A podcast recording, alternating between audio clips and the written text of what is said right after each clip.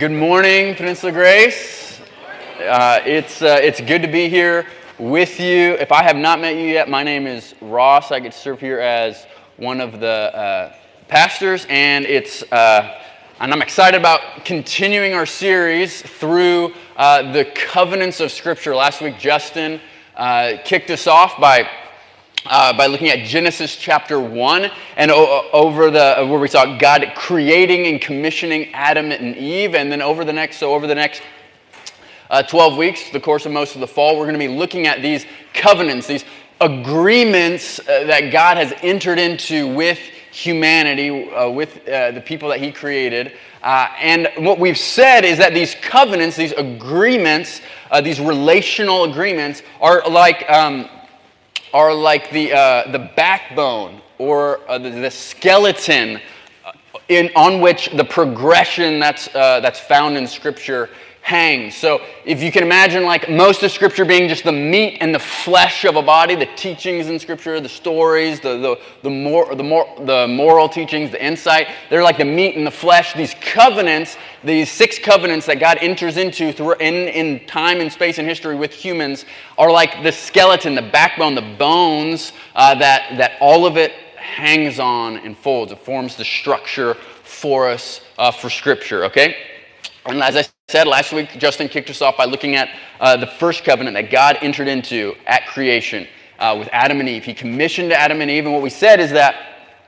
Uh, uh what we said is that God created, this is how Just, Justin framed it for us. God created human beings for relationship with Him, for rulership under Him, and for restful worship of him. So they were created for intimacy with him. They were created to, to know and to, and to interact with and to enjoy God's presence. They were created for rulership under him. They were, they were to exercise dominion over creation. That's a crazy thought that humans, that, that Adam and Eve were to exercise dominion. And then the, in the next chapter, in chapter 2, we see Adam and Eve naming, or Adam names the animals that God, that God brings them. That's the sign of like a, an authority, uh, authority that God has given them as, as a king. They're in a garden, which is a, which is a royal office.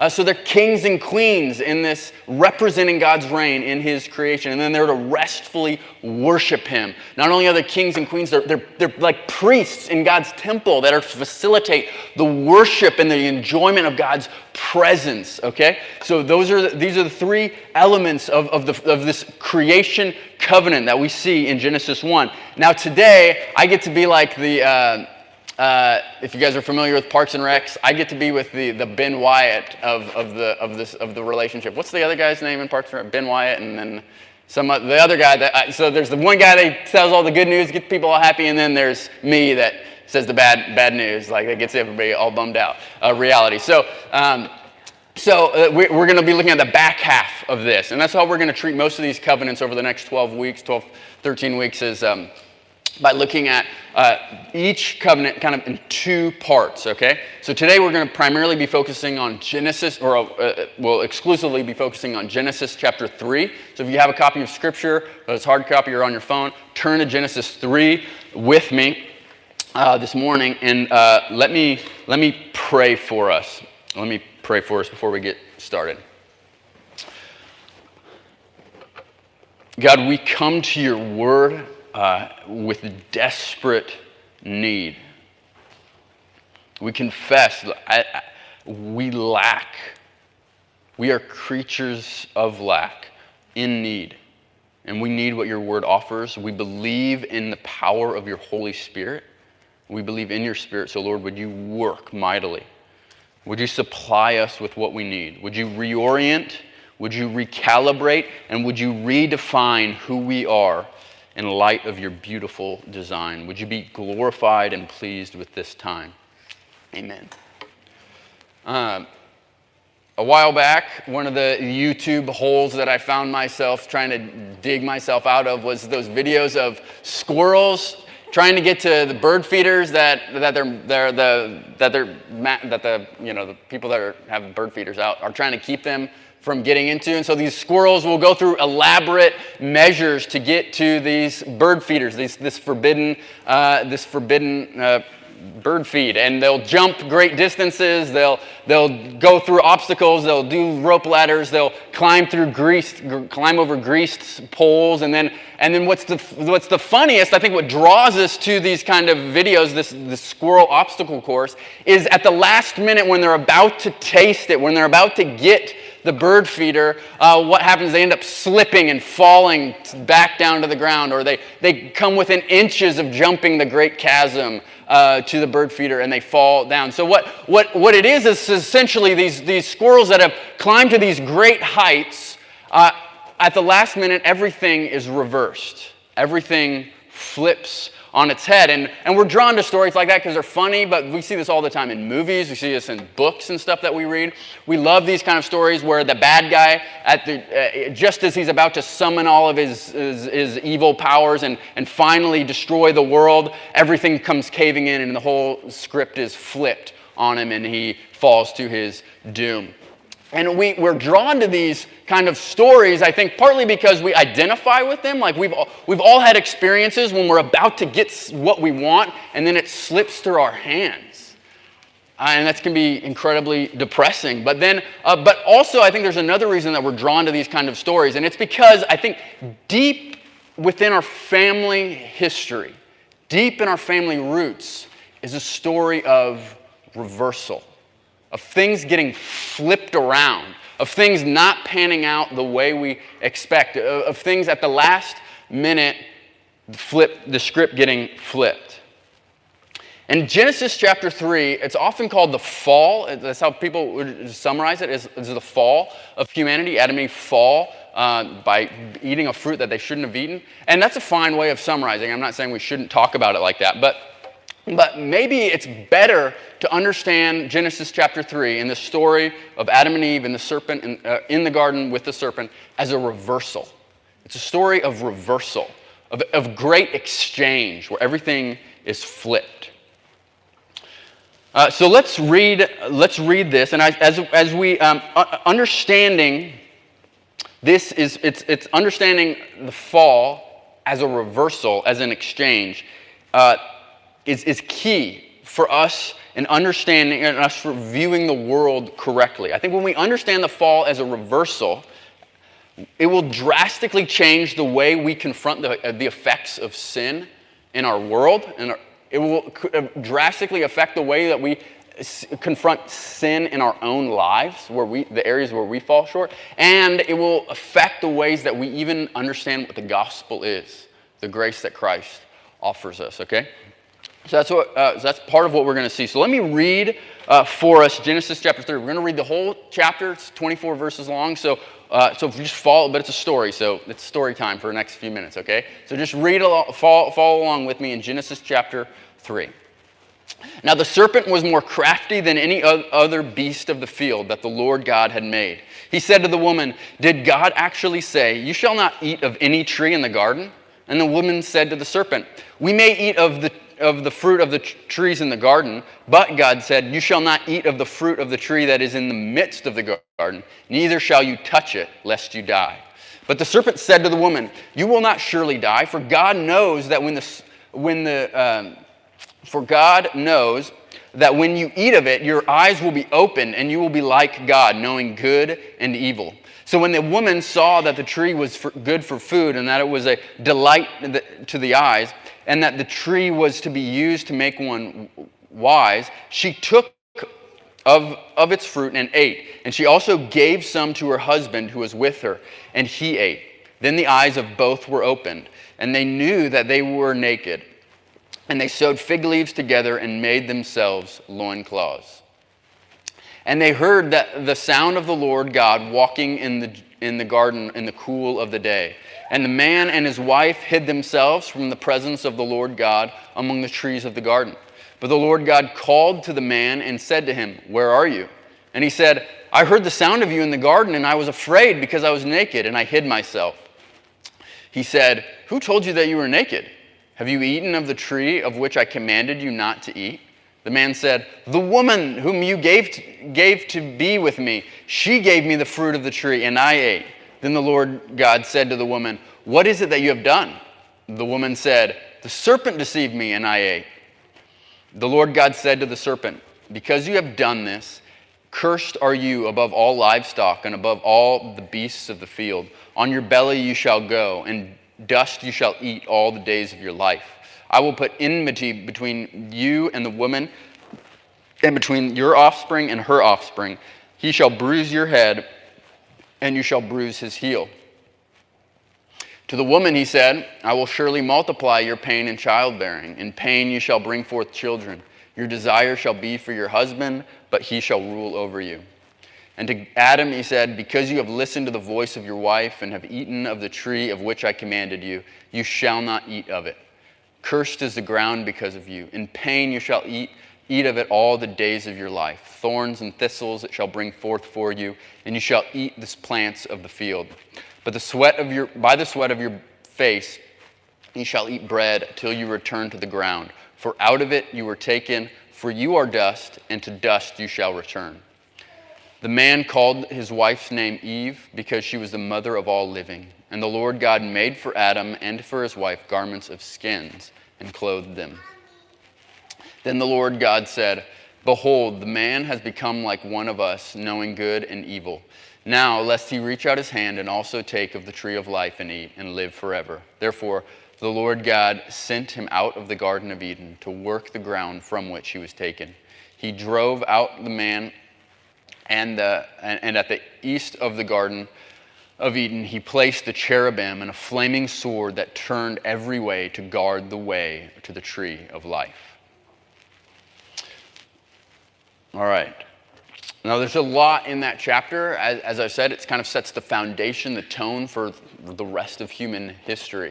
Uh, and there's so much we could get into, and there's so much that we won't be able to get into. So I apologize in advance for not really following every thread here. But, uh, but in particular, what we see here is in Genesis 3 is, uh, is, at, is the story of Adam and Eve making three fatal exchanges that set the course for the rest of Scripture. Three reversals, okay? So let's look at these now. Firstly, what we see is that sin exchanges our royal dignity for passivity and slavery. If you're following along in the handouts, uh, that's, that's the first blank. Sin exchanges our royal dignity for passivity and slavery.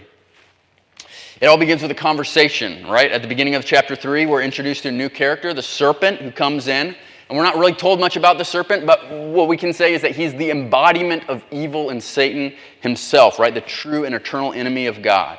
And he's represented as a snake here, as an animal, as, as a member of creation. And that's significant because remember, in Genesis 1 and 2, we said Adam and Eve are to be kings. They're to represent the royal reign of God. And, and, and, um, and they were dignified royalty. And in comes this lowly snake who's a member of the creation that they were supposed to exercise dominion over. And what does he say? He says, he manipulates them. He says, uh, uh, he says, Did God actually say, You shall not eat of any tree in the garden? Okay, so he comes in questioning, did God actually say? And then he twists God's words. And if you, if you, if you, he, he's, he's skills of manipulation are exquisite. Any of you who have ever interacted with a truly manipulative person know that this is textbook stuff. They, they exaggerate, they twist the truth, they say half truths, they make you question reality itself. That's what manipulators do, and that's what, that's what he's doing. And our father and mother, they fall into his tricks hook, line, and sinker. Rather than r- ruling over creation, uh, that, they're, that they're supposed to exercise dominion over, they're duped by it. Rather than wisely and boldly leading as discerning kings and queens, they take on the role of a passive pawn, trading royalty and dignity for submission to a snake. Now remember, these are foundational verses for how we are to interpret, interpret and explain the world around us, for what we see when we look outside. Moses wants us as a people of God to know how the world got to where it is today. And that's because just like Adam and Eve exchanged their rulership under God as royal representatives for slavery, so we often make this exact same reversal and exchange today. We were made, you were made for a grand and a glorious task on this earth. You were commissioned for, for grandeur and glory that you could not fathom to rule and reign with God. We were made for dominion in, the, in the fullest and the most life giving, best sense of that word. God has placed us on this earth to cultivate, to create, and to protect for the good of others and for the glory of God. That's why God had placed you in the job that you have.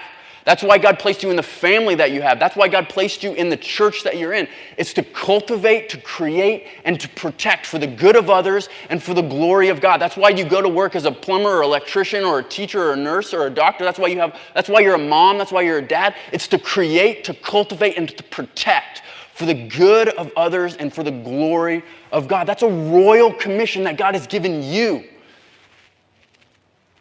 Yet, our modern world and our flesh, we are hell bent on enticing us to reject this royal status and instead embrace a kind of disengaged, apathetic passivity. As, as the church at, in the Central Peninsula, in Soldotna, Alaska, would we be a people who, who approach our relationships, who approach our, our careers, our vocations, our, our homes with, uh, with uh, would, uh, would we embrace our role as royal representatives? Would we reject the dulled down, diminished, passive, apathetic view of life uh, that, that our culture would have us take? Would we cultivate, protect, and create for the good of others and the glory of God? Sin exchanges uh, royal dignity for passivity and slavery. But secondly, sin exchanges intimacy for independence and isolation. Now, uh, uh, so uh, intimacy, uh, the relationship is exchanged for independence and isolation. Look at, look at chap, uh, ver, verse 5 of chapter 3. Uh, this, is, this is the essence of, of his lie. he says, God knows that when you eat of this fruit, your eyes will be opened and you will be like God, knowing good and evil. And this is exactly what happens. This actually comes true. He's not, uh, uh, this, actually, this actually happened. Adam and Eve taste the fruit, as we read, and they know good and evil. God admits this. Mankind now knows good and evil. So, what is this? What is this knowing good and evil? Why is that a bad thing to know good and evil? Well, here's, here's where I think the rest of Scripture would have us believe what, what, what, um, what is meant here by knowing good and evil. Knowing good and evil refers to our capacity to determine and to set for ourselves what is good and what is evil. We, it refers to our, uh, our ability to, to set for ourselves what is right and wrong. Okay? Uh, so it's in essence, at its core, it's, it's an assertion uh, of our independence from God. It's uh, uh, to, who is the only one who rightfully has that capacity and uh, authority to set what is right and wrong. So we're, what Adam and Eve are saying is no longer will God get to determine good and evil, right and wrong. Instead, we get to decide what's right and wrong for myself. You don't set the rules, I do. It's an act of, of asserting independence from God. And if you have kids, you know this is how it works, right? Uh, when a kid wants a cupcake that he's been told not to have, uh, he, in that moment, is set, he sets, decides to set for himself what's right and what's wrong. He says, actually, it is right for me to have this cupcake no matter what the rules are, no matter what my mom and dad say. And that, what is that? That's an expression of independence from, uh, from the authority of parents. And I think we all get this, right? Independence is one of our chief core values in our society. So we, uh, we empathize with Adam and Eve here. But notice, it doesn't just stay at independence, right? It doesn't stay at independence from God, as bad as that would be. It, it actually as soon as the covenant is broken, as soon as they eat the fruit, that independence, it morphs, it changes instantaneously into something else. It changes to something far more tragic. Verse 7 says this. Says this. It says, uh, Then the eyes of both of them were opened, and they knew that they were naked. And they sewed fig leaves together and made themselves loincloths. So, independence quickly morphs into isolation and shame from God. So here's, here's another puzzling thing. Why, why, what's the connection here? Why, does, why would knowing good and evil result in shame? Why would that involve, why would they suddenly realize, oh, I'm naked now, that's a bad thing, right? Why would, why would that happen? What's the connection? Well, here's what I think is going on. Nakedness is obviously incredibly exposing, right? Uh, our, our, nakedness exposes all of our physical imperfections, the parts of our physical body that we would be embarrassed for others to see. But nakedness also symbolizes something deeper, and, and Adam and Eve knew this. It's the exposure of our physical imperfections point to the imperfections and the corruptions that lay deep within us. Right? That's why we have nightmares of being on stage naked in front of a group of people, right? It's because psychologically, deep down, we know that, that our nakedness represents exposure, not just of our physical bodies, but of the core of who we are. And that's terrifying to us. Because as soon as Adam and Eve had the capacity to determine good and evil, as soon as they made that self absorbed, uh, independent claim, they realized something about themselves that, they are, that, they're, that there are corrupt, self absorbed, impure desires within them. And as soon as they had the capacity to, to know good and evil, they knew, like we know, that evil lays deep within. And those are things that you and I would rather not anybody know about, right? Those are things we'd rather keep covered from God and from, and from others. So shame is what, what results. And isn't it true that so often our, our claims of independence from God end up shaping us in ways that we would never have expected? Right? Adam and Eve, they just wanted independence. They wanted independence. What they got was isolation and shame. Maybe, maybe you're here, you're, you're, you feel distant and withdrawn from God, isolated from Him. Anybody, I, I've been there many times. God wants something far more intimate and beautiful for your life. And in those times in my life when I've experienced isolation from God, I found it incredibly helpful to ask, to ask, it's not an easy question to ask, but to ask myself, where am I clinging on to my independence from God that's producing in me isolation and shame and separation from God? Where is my claims from it, for independence producing in me isolation? When we exchange intimacy for independence, we get isolation, and that's never a good trade. Number three, though, third exchange, is that sin exchanges restful worship for idolatry and toil. Uh, we've looked already at the snake's words to Eve, right? Satan misrepresents, misrepresents God. He asks, Did God really say? But then here's the woman's response. Let's look, let's look at that. Initially, she responds well. Eve says, We may eat from, from, the, from the trees of the gardens, right? God didn't say that. God didn't say that we couldn't eat from any tree. He said we could eat from any tree we want. Uh, but, uh, but then notice what follows. But God says that we must not uh, eat of the tree that's in the middle of the garden, which again is true. And then she adds this little phrase of her own creation. She says, Neither shall you touch it, lest you die. So Eve just adds that part in. And what, what's she doing? What's, what is she doing when she adds that little phrase that God did not say? Nowhere else in Scripture does it say that, that God said, You shall not touch that, that tree. What she, she's already, in her mind, preparing to justify for what she's about to do. She's already preparing to say, look at how harsh and unrealistic and uh, extreme God is, that He would even forbid me not to eat or touch this tree. Touch, touch of this tree. That doesn't make so she's so she's and in doing so, she's distorting, adding to the very words of God Himself. And now remember though, She's supposed to be a co priest. Just like she was supposed to reign as a king and queen, she was supposed to be a co priest with Adam, facilitating the, the worship and glory of God. But here she is twisting God's words. What kind of priest does that? Right? That's how you know that, you, that, that a preacher's a bad preacher is when they're twisting the words of God, right? In the same way, that's how, uh, that's how we know that, uh, that, that that's a sign that, that Adam and Eve have fallen from their priestly commission, their priestly task. They, uh, so they twist God's word, they add to God's word, and then they go on to disbelieve God's word. Uh, Uh, totally, and, and this is and this this is so they not only do they worship the, a false god, they enshrine themselves as God by claiming independence, but then they also twi- worship the, the, the true God falsely. And that's the kind of the full scope of the Bible's definition of idolatry: worshiping the false, worshiping false gods, but also worshiping the true God falsely. The full scope of idolatry. And so they fail as priests, and then as a result, uh, they, they, they no longer experience the rest that God offers. So, uh, God, uh, they, were, they were intended to experience restful worship. God, by, by rejecting that rest, God hands them over to the desires of their heart. Did you notice that language at the end of, at the, end of the, the, the curses section?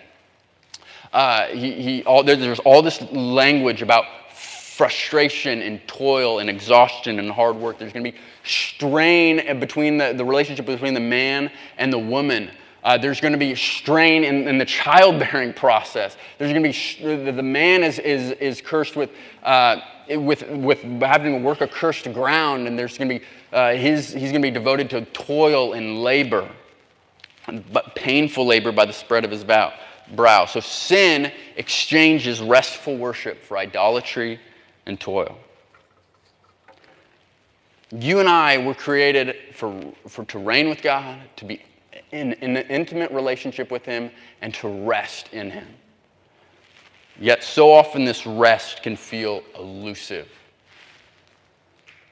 All right, there are many in this room whose lives are not marked by rest, but by frenzy, by chaos, by busyness, by exhaustion. And I say that not as not to condemn. Like I, I, I there have been, uh, uh, when, when, when, when, a, when a preacher stands up here and says, you sh- your life should be marked by restful worship. You should be marked by abundant, peaceful, perfect rest. Uh, you might be thinking, uh, that might work for someone else, but you have no idea what's on, what's on my plate right now. Others of you might be in a place of a genuine despair how could I possibly experience anything like rest uh, when I have to constantly tread water to keep from drowning? Right? And I want you, I want to gently exhort you, like I've had to gently exhort myself many times. Often, the seasons in my life where I'm experiencing the least amount of rest and the most amount of frenzy and stress are the seasons in which I've placed something other than God at the center of my universe, right? I've made my own image the center. I've made my own comfort, my own security uh, the, the center of my universe. And that idolatry, that false worship, pushes me toward toil and slavery rather than rest. So don't exchange restful uh, worship for idolatry to self and toil. Sin exchanges our royal dignity for passivity and slavery. It exchanges intimacy for independence and isolation, and it exchanges restful worship